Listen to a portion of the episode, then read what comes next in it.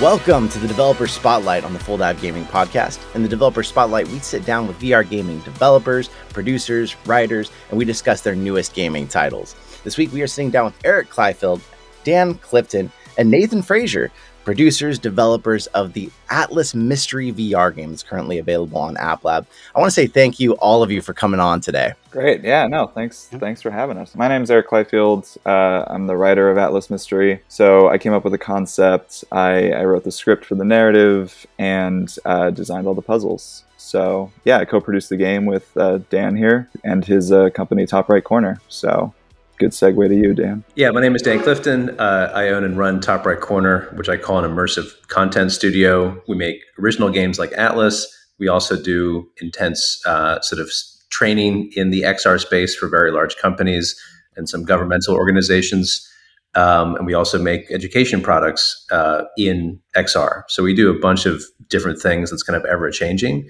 And we were very happy to, to work with Eric on Atlas. Yeah, and I'm the, the lead developer. Uh, the major- vast majority of things you see in Atlas, I threw in there and put together.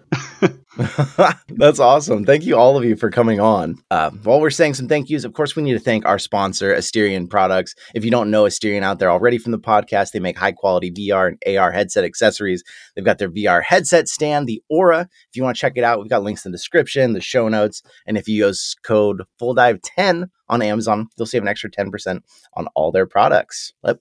Uh, so I super thank you for sending the codes to try out the game. Uh, I actually finished the game last week and I really, really loved it. One thing about the game is it gives you this just huge theater environment to sort of have this storyline unfold in and has all these little pieces that all connect together in all little puzzle things. And sometimes an item from over here might actually give you a clue for over here. And I just, I really loved that about the game.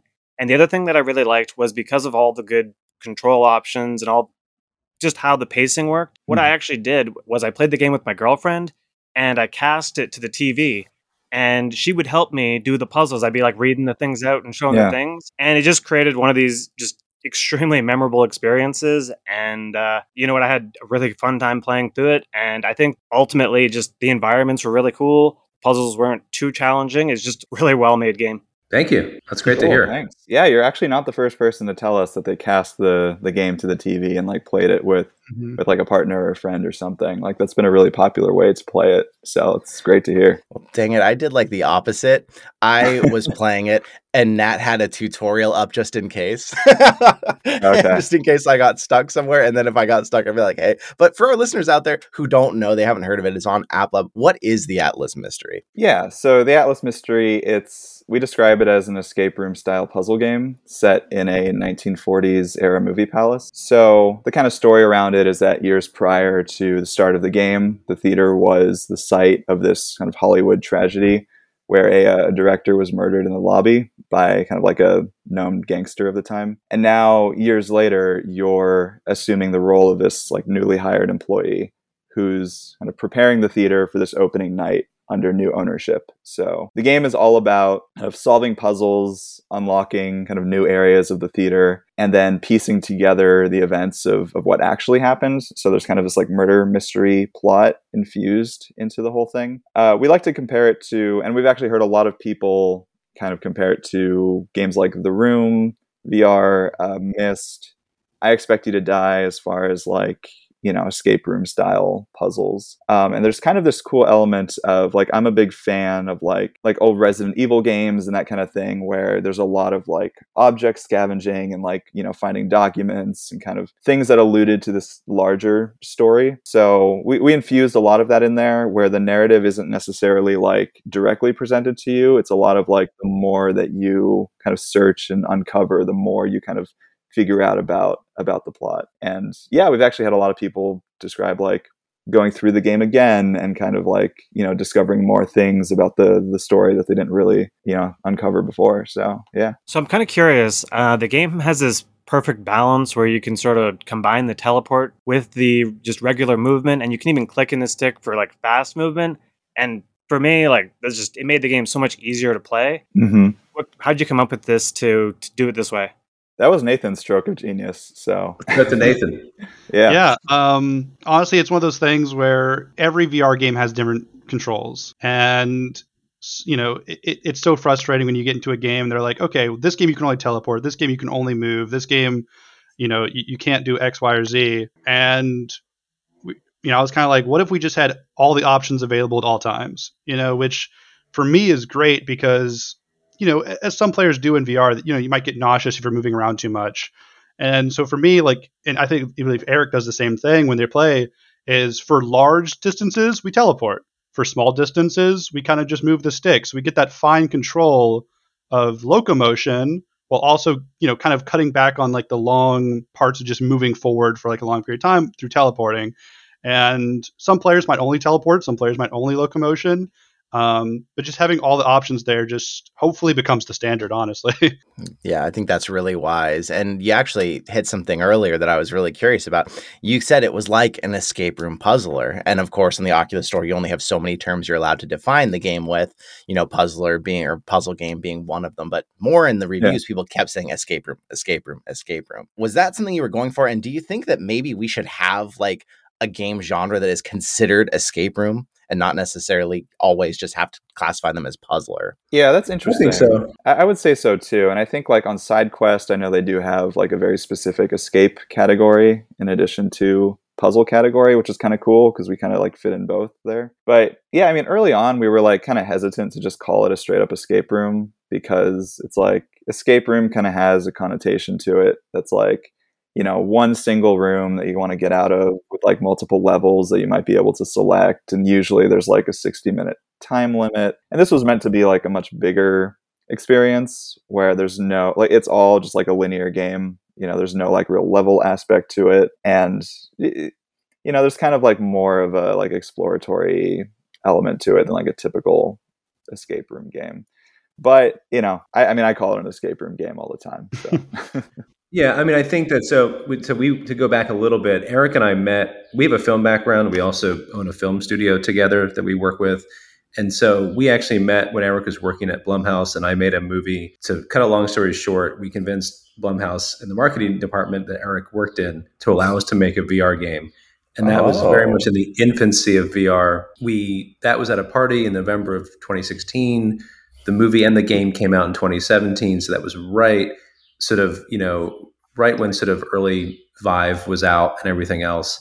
And that was a, an escape room game called Belko VR, which was really sort of the first foray that I had into non 360 video VR, which I was doing creating content with and got out of that pretty quickly. And so I think in terms of Top Right Corner's DNA and getting into VR, I think the escape room kind of genre is something that we definitely wanted to piggyback on.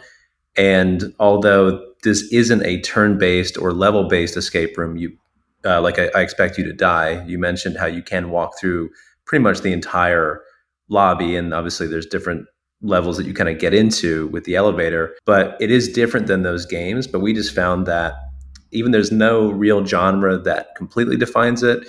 I guess we just thought that escape room escape room puzzler is the best we could come up with. Yeah, yeah, no, that's that's actually a, a, great point about Belko because really the conversation for uh, Atlas came out of like Dan and I talking like over a year ago about like that was such a great experience. Like we still see even to this day people like picking up that game and downloading it. Like it's still it's still pretty popular on Steam. So you know, it was created to promote a movie. It was like a 15 minute you know kind of demo experience of sorts, but really impressive and just really like really well done. So, you know, we, we were kind of talking and just brainstorming about like how cool would it be to do something that's like a much bigger experience, you know, like multi-hour kind of like puzzle escape room kind of thing. And yeah, it just so happened that uh you know Dan's schedule top right corner and everything. Like there was just kind of the perfect window to be able to jump into this really quickly. So you mentioned that the other one you guys worked on, the movie one, was about 15 minutes long, and this uh, this game, the Atlas Mystery, is about two to three hours. Do you kind of feel like that's the sweet spot for this kind of genre, or were you kind of hoping to make it longer, or even add like a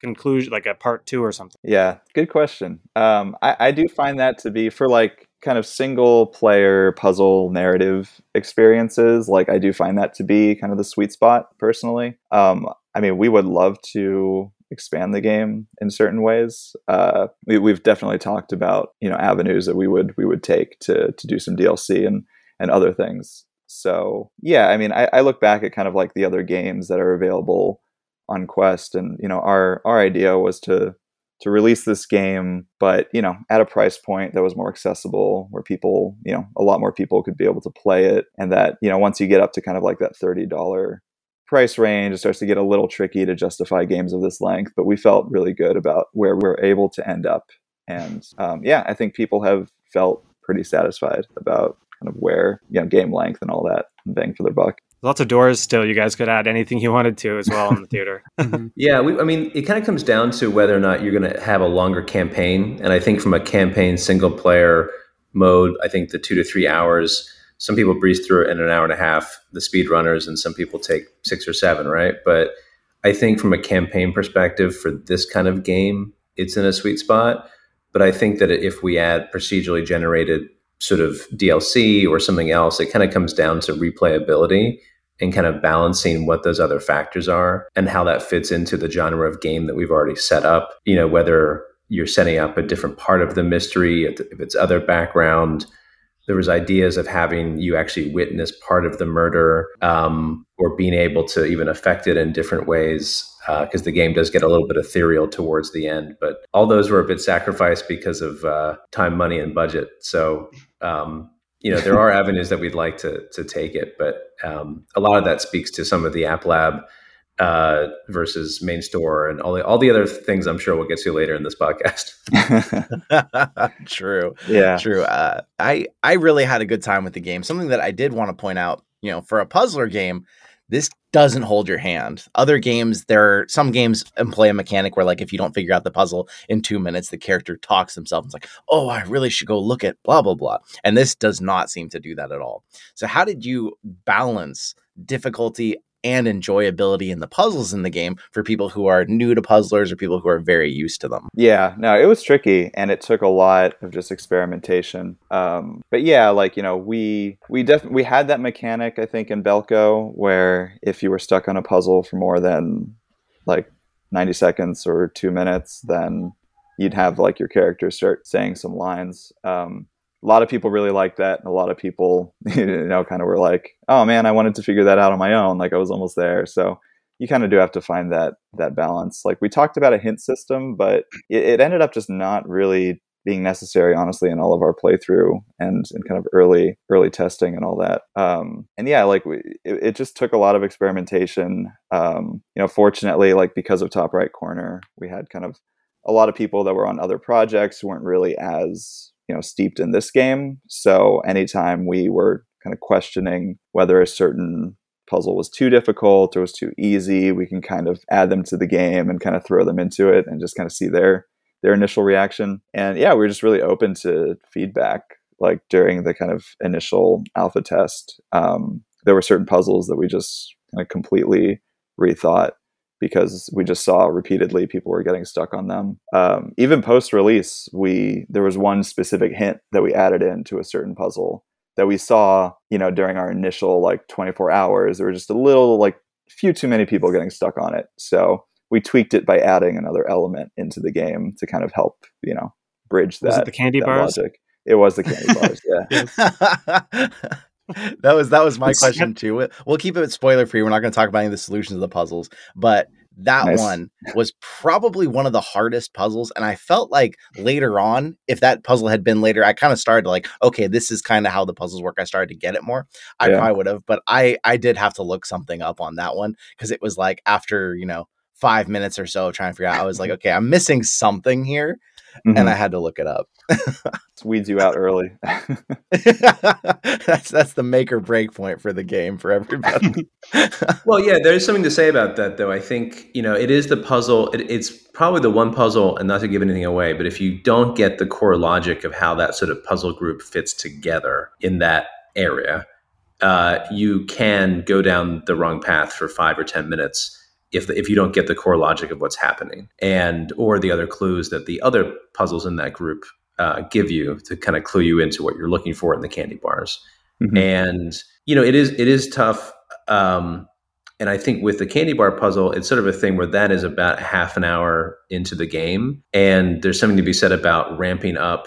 Nathan, you probably have thoughts on this too, but like ramping up and having that, like you know, having the puzzles get incrementally more more difficult, but it was almost nice to have something difficult happen 30 or 40 minutes in to almost allow people to kind of get over a hump. So I kind of go back and forth on on what's the perfect place for a, something of that difficulty. Yeah, no, I, I definitely think that that one in particular was one that we honestly had no idea how hard that was going to be. like we, because you know w- when you when you see the design document and you're like, okay, that makes sense. I, I understand like the logical steps of that. Um, and so it seems pretty simple when you already know the solution. And we just watched, you know, we watched some streamers play it and stuff, and we're like, oh, like none of them are making this this connection that we thought was like, you know, going to be very simple and so we're like, okay, let's go back. Let's let's add like at least a little bit of a hint, um, and kind of make things a little bit more obvious. And it, and we still know it's going to be kind of challenging, but it does kind of help you know that like, okay, this type of game, you're gonna have to look at everything. You know, like you're not just gonna be like, okay, what can I interact with? This must be it. You're gonna have to kind of look at everything to figure it out. Mm-hmm. Right. It almost it almost forces that perspective on things. Whereas I think that it's almost good to have something, you know, you get out of the tutorial space, there's a bunch of different puzzles before that, maybe three or four, but it kind of forces you at that point to really consider all the different options and to truly look at every single piece to try and figure out what the logic of that is. And so it is almost good having that early because then after that puzzle, you go into this large lobby area where there's tons of puzzles and some interact with each other, some are siloed.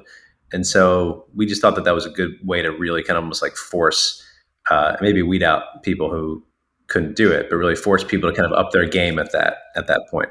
Yeah, and then very die-hard escape room fans uh, always tell me that the candy bar was their favorite puzzle. Um, so like, when wow, you reach really? the solution, okay. it makes sense. Like it's like when you see the solution, you're like, oh, this is so obvious. Why didn't I see this? Mm-hmm. But just get into that one part because you're just, I don't know. I, I, kept thinking that the five cents on it meant the Roman numeral five, and I'm like, why isn't this working? right, yeah. No, it makes sense. but, and yeah, I mean, it's it, it's tough. I mean, designing like I I just think that escape rooms work so well in VR.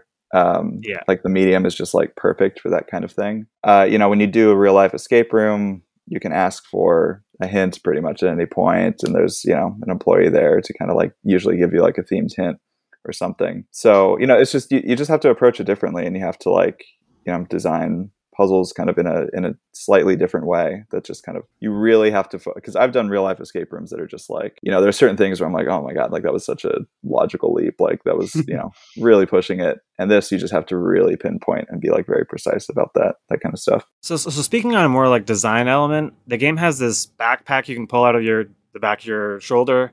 And I've had the same kind of backpack as in The Walking Dead Saints and Sinners but the first time I ever played with this kind of backpack was they had like a chest version of it in Shadow Legend VR. Mm. Uh, where was the inspiration to add that into the game? Yeah, I think that was Nathan's suggestion, right? I think you. Uh, yeah, we need an inventory system. This is yeah. not going to work. yeah, um, you know, Eric designed everything, but as I was like creating it, uh, I quickly realized there's a lot of pieces to some of these puzzles, you know, and stuff. And sometimes you feel like I don't want to, you know, you have two hands, you can hold two things, you know, and stuff. So it's like if there's a piece of a puzzle that requires four things, you don't want to have to go back and make multiple trips. You know, definitely with how big this theater is, making multiple trips will always feel a little bad. Definitely when it's not like a fun going back. Like you might go back and be like, oh, now I know how to solve this. That's like a fun going back. But going back just because you have to get items and you can only carry two at a time is not fun. So it was actually pretty like maybe like halfway into development that we're like we need an inventory system. And yeah this is just kind of one i've seen before. It's one that works. It's one that doesn't require a crazy amount of tutorialization because you know we wanted to keep our t- tutorial very simple. We didn't want to have to like go through a huge tutorial where we spoon feed you tons and tons of info so we're like okay what's a very understandable tutorial? You know backpack, you put stuff in it, you take stuff out. You don't need to like mess with any menus. It's just very kinetic in that way. And um and yeah, it, it worked for what we needed it to do. Yeah, you know, one thing that surprised us too is like, you know, we we actually designed blueprints for pretty much the entire theater. So, you know, early on before we really even built anything, we had kind of like the entire layout of all the different rooms and how they connected and like spatially where they would align and all that. Which changed a little bit, you know, during development. But we pretty much had the core idea of like where everything was going to go. And then, you know, we start building it. And then once you actually get into the environment in VR, you're just like, this is huge. like this theater is massive. and you just like underestimate just like the amount of kind of traveling around that you're going to do. And, you know, it's kind of typical uh, just development design stuff. But yeah, it was really just like finding that mechanic that kind of helped, you know, just ease gameplay a little bit. The other thing I noticed too was that if you through the elevator, for example, you couldn't take items that were in your hand from downstairs to upstairs on the elevator that seemed to like disappear. So Mm-hmm. if you didn't have the backpack, you wouldn't be able to transfer some of those items anyway. Was that part of the choice in the backpack too, or did you guys just sort of just bonus yeah the, the- like the object kind of saving system for everything was was probably the biggest hurdle to have to figure out in this game just because there's so many objects you have kind of free reign of going to all these places so there is like i think a surprising amount of just like back end hand holding with the game that you might not even really expect. Because there is kind of an element of like if there's a paper that you don't realize is important to a puzzle and then you decide to like take it all the way to the other end of the theater drop it forget about it you go back to the room uh, you know, are you going to even remember that paper? So there's certain like subtle elements that kind of kick in every once in a while to just kind of like nudge you in the right direction. And it's a lot you of that, because yeah. there was there was one instance I had that the uh, there was an item that I had that put on my face. I'm not going to say what the item is because I don't want to spoil anything. Mhm. But I guess I opened the backpack to put it away at the same time it was close to my face, which it just seemed to disappear. But I just went to the main menu and right back into the game, and there it is back in my inventory. Took like Yeah. five seconds. There was no issue at all. And you know the checkpoint system is just amazing in the game for doing that kind of stuff. yeah, that was a lot of just trial and error on Nathan's part.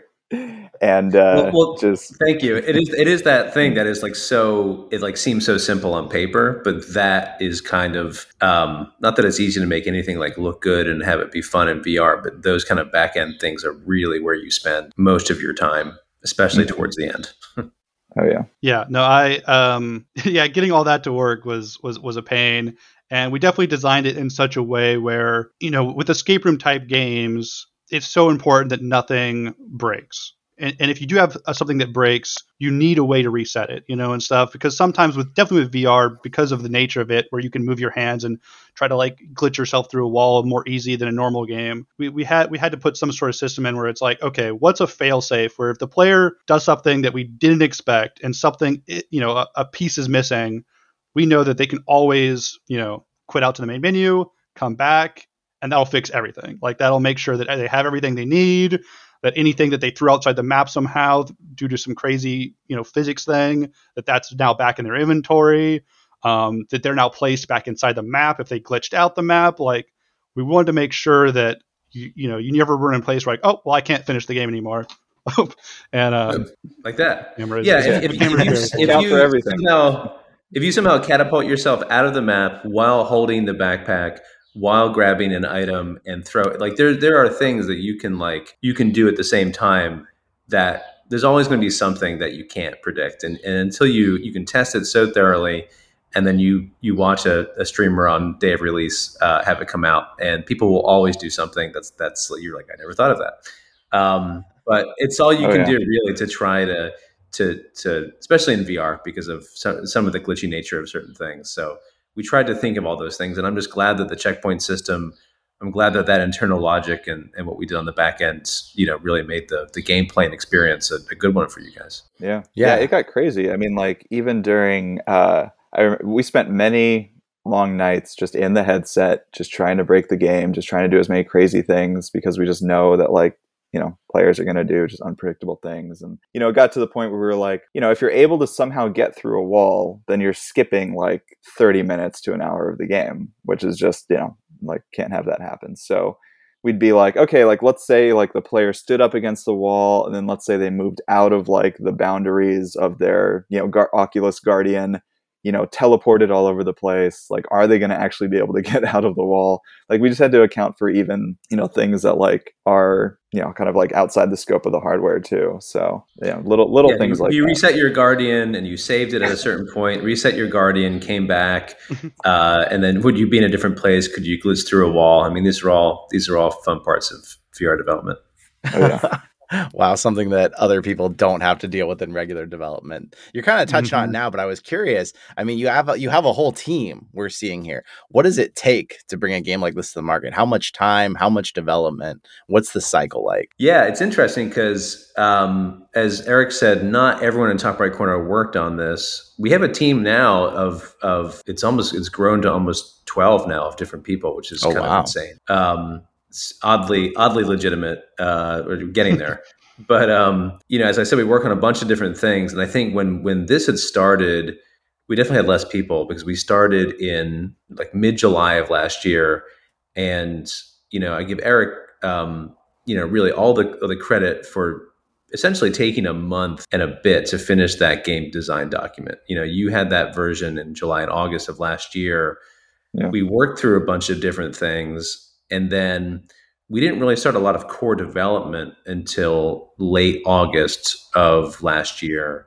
We did have our art director, Andre, start to break up the models that we'd have to create uh, versus purchase. And pretty much everything actually was created from scratch. There's a few key things that were turbo squidded and then completely optimized, but it was pretty few and far between. Pretty much everything was made from scratch to be optimized for Quest, which again we'll get to. Um, but in terms of the timeline, I think Nathan, you started really in late August, early September, and you know with holidays, um, you know in December and everything else, it really almost was a six and a half, seven month max timeline because we were still doing some fixes in April. We put it out April 13th, but really it was September sort of through uh, September through uh, you know late March with some some time off. So really like six and a half months, which is pretty pretty insane.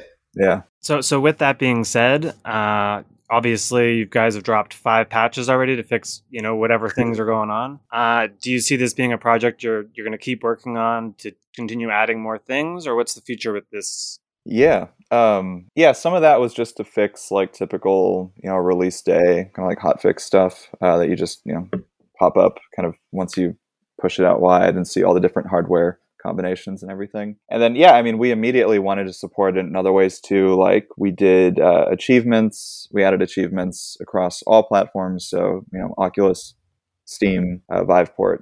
And yeah, some things were just minor fixes like wanting to add or minor additions i should say like wanting to add like audio controls. You know we, we found that like a lot of streamers and a lot of content creators wanted the ability to like turn off music but keep you know objects like interaction noises and all that kind of stuff. So yeah it was it was a lot of that and just kind of addressing you know making it as like kind of friendly you know user friendly as possible in that way. But yeah i mean it's something that we want to keep working on for sure and just improving in certain ways. You know like i mentioned would love to be able to do some some dlc and you know there were actually certain uh, rooms that we had to cut completely. So there were other environments in the theater. And there was actually one kind of major environment that would have been really really fun. Um, and there's kind of like built-in puzzle potential in it that's like another theater environment we just weren't able to do and had to cut a little bit. So if we get the opportunity to expand it I would absolutely just like go there first. And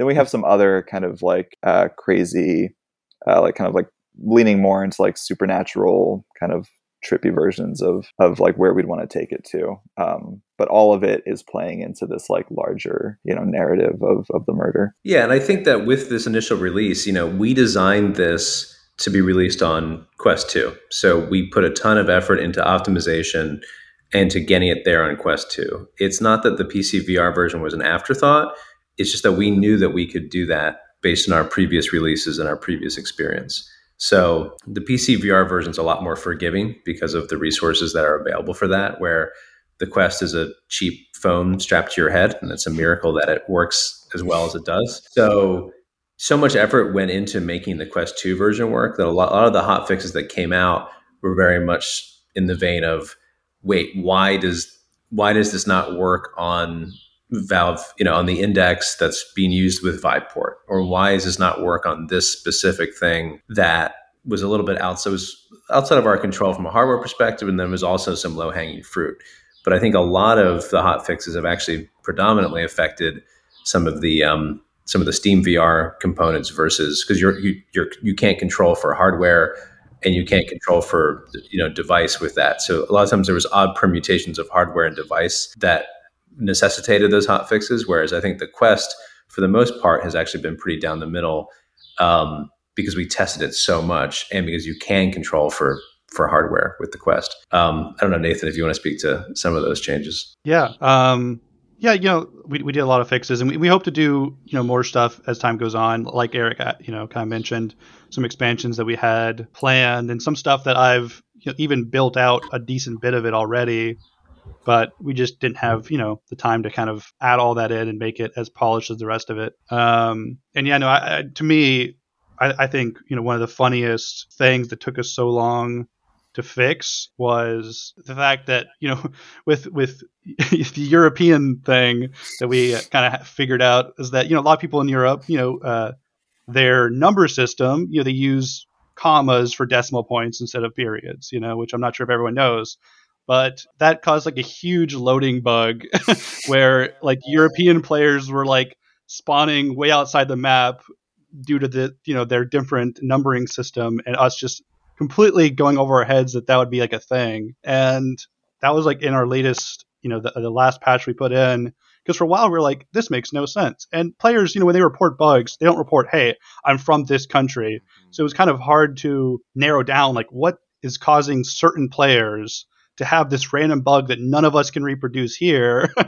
uh, yeah. And then we figured it out and it was Yeah, for a while the only negative reviews we had on Steam were only German and French people Ooh. that kept complaining how buggy the game was. And I think still we now so confused. pretty much like the only uh, negative re- reviews we have are that. And we, we were like, "Hey, we fixed it. Please change it." You know, but yeah, we came up with some like insane workarounds for that too, which like you know, I mean, really clever, Nathan. But like having the game detect if someone moved like X amount from a certain location and then teleporting them back and you know little workarounds like that but yeah that was one of those things where once nathan brought it up it was just like oh man you know game development that's uh that's so interesting sometimes. It's like okay don't don't go back and rebuild the system. Just find a new fix to work around the bug. Uh you you talked about there you're on steam so pc vr can get this. You're on quest 2 but it's technically through app lab which i'm not familiar with really what it takes to get on app lab i'm guessing that most developers the like main end goal is to get on the main Quest Store. Do you want to kind of walk us through what does it mean to be on App Lab versus the Quest Store? What does it take to make the jump? Yeah, so we don't know actually what it takes to make the jump from App Lab to main store because uh, Meta refuses to publicize that. But I think you know mainly like App Lab, unfortunately, is sort of the the AAA affiliate. It is sort of the minor leagues. Um, but you know, really, for getting on, you know, there's 15 million Oculus 2 headsets that are on the market apparently and which is pretty crazy. How, how much they're actually used and how many people actually use them is a different question. But it is the main. If you want to make money and you want to keep developing, like you need to be on that platform. Um, so App Lab is essentially a way where uh, developers can submit to get their program, get their game on uh, something that people can access somewhat publicly on a Quest 2. And it really came out of sort of the SideQuest movement, which was you had to be submitted to get on the Oculus Quest store um, and then the SideQuest was sort of that kind of homebrew side loading technique. And then Meta sort of threw developers a bone in their eyes to get onto App Lab. Um, but I think one of the misconceptions about it is, you know, first of all, A, if you search for our game on the main store or just in general, it is incredibly hard to find because you actually have to scroll through all these other games. If you search for Atlas Mystery, you will find it, but you have to scroll all the way down and pass several like big warning signs that says you are you are leaving you are leaving meta territory like the map ends you know there be dragons you go cross cross all of that and it says these games are not tested we don't know. But what's so insidious about it is that when you search for our game it actually gives you all these other main store puzzle and escape room games. It'll list those first before you get to ours. So you know the other misconception is that meta makes you believe that games are not tested before they go into app lab which is actually not true at all. Like it took us two months of testing, frame rate, polish. There's actually a quite an extensive testing process that we had to go through in terms of optimization, especially with art and frame rate, even to get onto App Lab. And there are certain games that are on the main store that completely fail that in general. So I think you know, our biggest gripe right now with with Meta, and we could evangelize on that for for hours, but is that there's really there's really no consistency of the quality of games that are on the main store, and then you have a game like ours on App Lab that no one can even find, um, and even uh, Eric, you can speak to that a little bit too about about people who can't even find it. Yeah, uh, yeah, and like you know, I I've lost count of the number of times that like you know we've done like even on other podcasts and reviews and just like correspondences that I've had with players is they're always asking like, oh, why isn't the game in the main store? And we just kind of have to be like, I, I don't know. we don't know. um, it, it's not not a very yeah transparent system. Um, but yeah, I mean, one of the biggest issues is that I get almost every day now um, DMs from like on my Oculus account from players who are just you know people who are interested in the game or just have seen stuff that we've posted online on Reddit and all that kind of stuff, and i just say like I like I don't know where your game is, like I can't find it. Is it on the store? Like how do I get it? And it's it's I have like now just like a copy paste block of text that's just like you know type the Atlas mystery into you know the, the Oculus store, scroll to the bottom, click through the App Lab button, ignore the warning oh. sign and you know there's there's the store page. So yeah it's tough. I mean we're lucky that we have like SideQuest is still a very you know very active community and they've been very supportive of the game and we've gotten a lot of people just discovering the game through that platform which has been nice. Um, but yeah it, it's definitely like it, it's tough because there's just so much stuff out there. There's so much competition and all that. So just adding those like extra layers of difficulty just to like finding and accessing a game is just you know it can make all the difference and it's been tough to to work through I know so we sound like bitter developers too, but I think that it, it's really because of the the hypocrisy of of you know I've spoken with people at Meta and they're like, no, App Lab is is a great place for people to find games and it's a great like testing ground for. And I just I tell them I'm just like I'm worried about like if that's your philosophy, given how out of touch it is with reality, I'm a little worried about Meta's future in general. You know, um, because Apple's just going to destroy them with that kind of line of thinking, um, which is probably going to happen anyway. But it's so insane how they uh, we're not incentivized at, at, all as developers to add stuff to the game. I wish we could say yes, we're going to roll out all these things. We have made money off of this game. You know, it, people nice. are playing it. But, but, because I mean, so we've we've grossed money. We've not, we've uh. not but, but we have a way of of of get you know we have a way of selling the game the thing is because there's no transparency at all about reaching people and people uh, on a main store people can't even find the game we're not incentivized as developers to make more quality content because we have no path forward and have no idea. So what are we going to do? Just keep spending money to expand a game that you know we can't get to people? It's it's not a good proposition well, don't so, worry, you're not you're not at risk of sounding like bitter developers. You're talking to two YouTubers here, so the lack of transparency in what we do is is something yeah. we understand. Lip, I think you had another question for him. Well, well, the thing is that I remember when Warplanes hit the official Oculus store, and they basically said, "Okay, this is what it takes 200 five star reviews is what it takes apparently to get onto that point but i've seen like there's even there's a game that was released on playstation vr and pc vr sold immensely well. I think it's one of the top 10 best selling PSVR games. And it's coming to App Lab. Oculus did not approve it for the Oculus store, and that, that's Swordsman. But uh. it ah. seems like they are just so strict and they just don't want it like unless unless you have like a unique game that just hits their check marks that they don't have like a game like that already it feels like they're just so resistant to letting anyone go in the store and like it took smash drums like the better part of a year to get on there. And it's like it's so hard because uh, you know a year from now are you are you still even working on this project if it hasn't made you money? Right now you guys have a 4.4 out of 5 star rating on the on the oculus store. Do you think part of that is is you know oculus quest 1 users that are having technical issues with frame rate and things like that?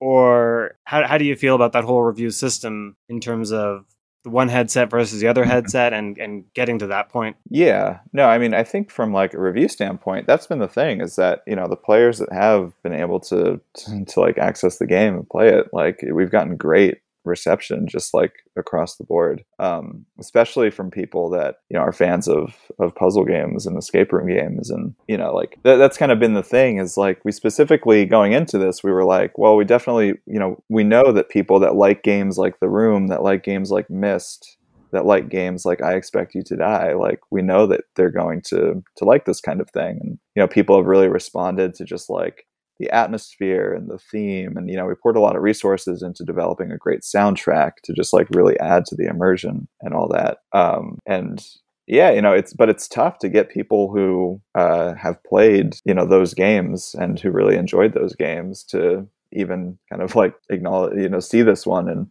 kind of like the exposure is always just kind of difficult. Uh, not to go back to to that and well, I think, to, your, to your point, to your question though, I think you know we had we have one two star review. Um, mm-hmm. We have a bunch of four star reviews that came out like the first week, and I think as we we have pushed a few hot fixes that did change a few things.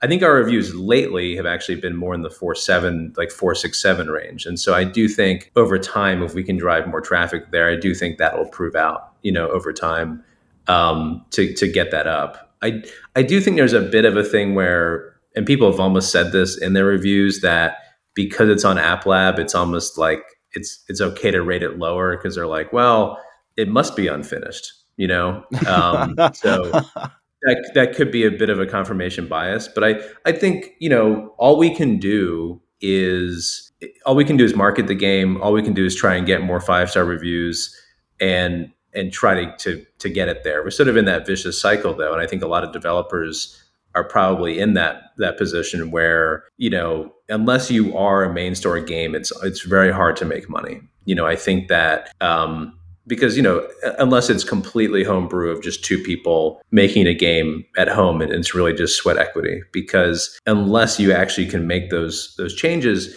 and it might be you know if meta came out and said hey guys because this is usually how when we do other things for other clients or other people if meta came out and said look we would put it on the main store if it had a spanish if it had language support if it had this if it had um, you know other support if it if it did x y and z we could do that if it was very like an ipso facto kind of situation. But because there's no transparency on whether it's the amount of reviews, the amount of plays, the amount of accessibility, since we have no idea, like we can't really just sink time and money into guessing. You know, it's funny that you mentioned that about the reviews because I read all of your reviews and there were so many that was like, this game has amazing music. The lighting effects when areas light up are great. It's really immersive and creepy. Really loved it. Four stars. I was like, why are so many people four starring this game when they give this rave review about it? Uh, I I really yeah. enjoyed the music, the soundtrack. It was so immersive, like it kept drawing me in. And you mentioned earlier that you'd run a horror film studio, and I felt like, okay, now it kind of makes sense. Was there anything from the horror side that you really brought into this? Because you created such an atmosphere. What did you bring over from that you had learned before from that? I don't know, hide the shark. I don't know. It's uh, it's. I think there's so many in VR. I don't know. I think we we we wanted to do more jump scare things. We wanted to do more th- certain you know certain things. We also knew we wanted to avoid animation and different different things that would be extremely resource and time intensive. So I think like the main thing that we did was just create super creepy atmosphere, you know, whether you see silhouettes of mannequins or other things, like there's there's things that you see that you're just like I don't want to go down that room and you almost like psych the the player out more than if you are constantly seeing scary stuff. So it's more of an atmosphere. People continuously say that they feel like they, are being watched the entire time they're in the theater. Um, so I don't know, guys. What do you think? What do you think about that? Yeah, yeah. It's like using just a lot of like really simple kind of cinematic tricks, like like the lighting. You know, obscuring a lot of things in shadow. Um, you know, like, since we don't have the didn't have the resources to do really complex animation, you know, certain things like picking up a script page and them reading it and it implying that they are being watched and starting to kind of like plant those seeds in your head. Like it, it all kind of contributes to the experience. And yeah, it's so funny watching streamers play the game because there's like a certain point and like you know trying to avoid spoilers here where you do like uncover this kind of like secret area which is kind of like uh has to do with the projector and it's this kind of like you know kind of screws with your mind kind of moment. And every time they like unveil that new area they always like hesitate at that moment and they're always just like oh i'm not going down there. Like no way. And then like 30 seconds later of course they're like slowly walking through and yeah a lot of it was you know, from film experience too, um, you know, sound is is everything. So we did pour a lot of resources into, you know, w- when things are getting intense, we you know kind of subtly kick in a lot of like really like low frequency kind of creepy sounds to start you know kind of putting you on edge a little bit um, we put a lot of effort too into just the overall design work so as you go around the theater like everything from like the candy bars to just like soda labels to film posters and you know kind of everything in between. Um, you know we brought on this this really great illustrator uh, ronnie centeno who like really specializes in just like product design of that era. Um, so like every every direction you look there's just like you know kind of subconscious like callbacks to to that era to just really make you feel immersed. So yeah i think like from the film side it's just it's an eye for detail and it's you know just trying to kind of get the most that you can out of the limited resources you have. I was on edge the whole time. well, I think especially at the starting when you're doing that first puzzle thing and the whole area is all dark outside of that, you know, the candy and whatever thing, and you can see the eyes, and you know, faintly in the background, and you know, and then there's the atmospheric sounds you hear. You know, is that someone breathing? Is that you know, is that something wrestling Is it's always that sort of sense of mystery in that sense. Yeah. But uh, I was kind of curious though, with your studio, do you have any previous or future projects you wanted to tell us about? I know you mentioned some of the things, but uh, I don't know if you're working on a new game or what your plan is going forward. Yeah, one thing we're working on, obviously, we want to expand Atlas. We want to uh, keep putting it on different platforms, and we're actually uh, looking into getting, you know, looking into PSVR 2 and some other stuff. We just want to get it out there as much as possible. Um, one project, uh, even though Nathan is in Houston, Eric is in LA, I'm primarily primarily based in New Orleans, where a lot of the team is, and so we are working on this recreation of the French Quarter in VR, and not quite the the Saints and Sinners version, but sort of a like one to one model um, of of the French Quarter. And so we have there's sort of like a scavenger hunt. It's not like completely history based, but it's sort of a scavenger hunt arcade type puzzle game that takes place um, in a one to one model uh, of the French Quarter, where you can you can explore different stuff, and then you're sort of picking up scavenger items from each building, and that relates to a moment in history, but also relates to someone who lived at that building over time. And uh, a cool effect uh, that's actually based a little bit on something in Atlas, where you put something up to your face that changes perspective. But Nathan, on Friday, even you're perfecting a system where you can effectively uh, time travel um, throughout different eras by holding different things up to your face. Um, so I don't know. We're trying to. Uh, we're going to put out maybe a first commercial version of that in about two months. That's like early access. That's kind of just messing around, and I think that'll probably be on Steam only to start. It might be on Quest, depending on a few things, but that's something that that we're working on. Is sort of a. Uh, it, it's a you know it's a it's a scavenger hunt sort of puzzler rather than an escape room. It's more of like an exploration. Each building has a certain kind of uh, sort of uh, arcade aspect to it. So I don't know, Nathan, if you want to talk about some of uh, the time traveling stuff you were doing the other day.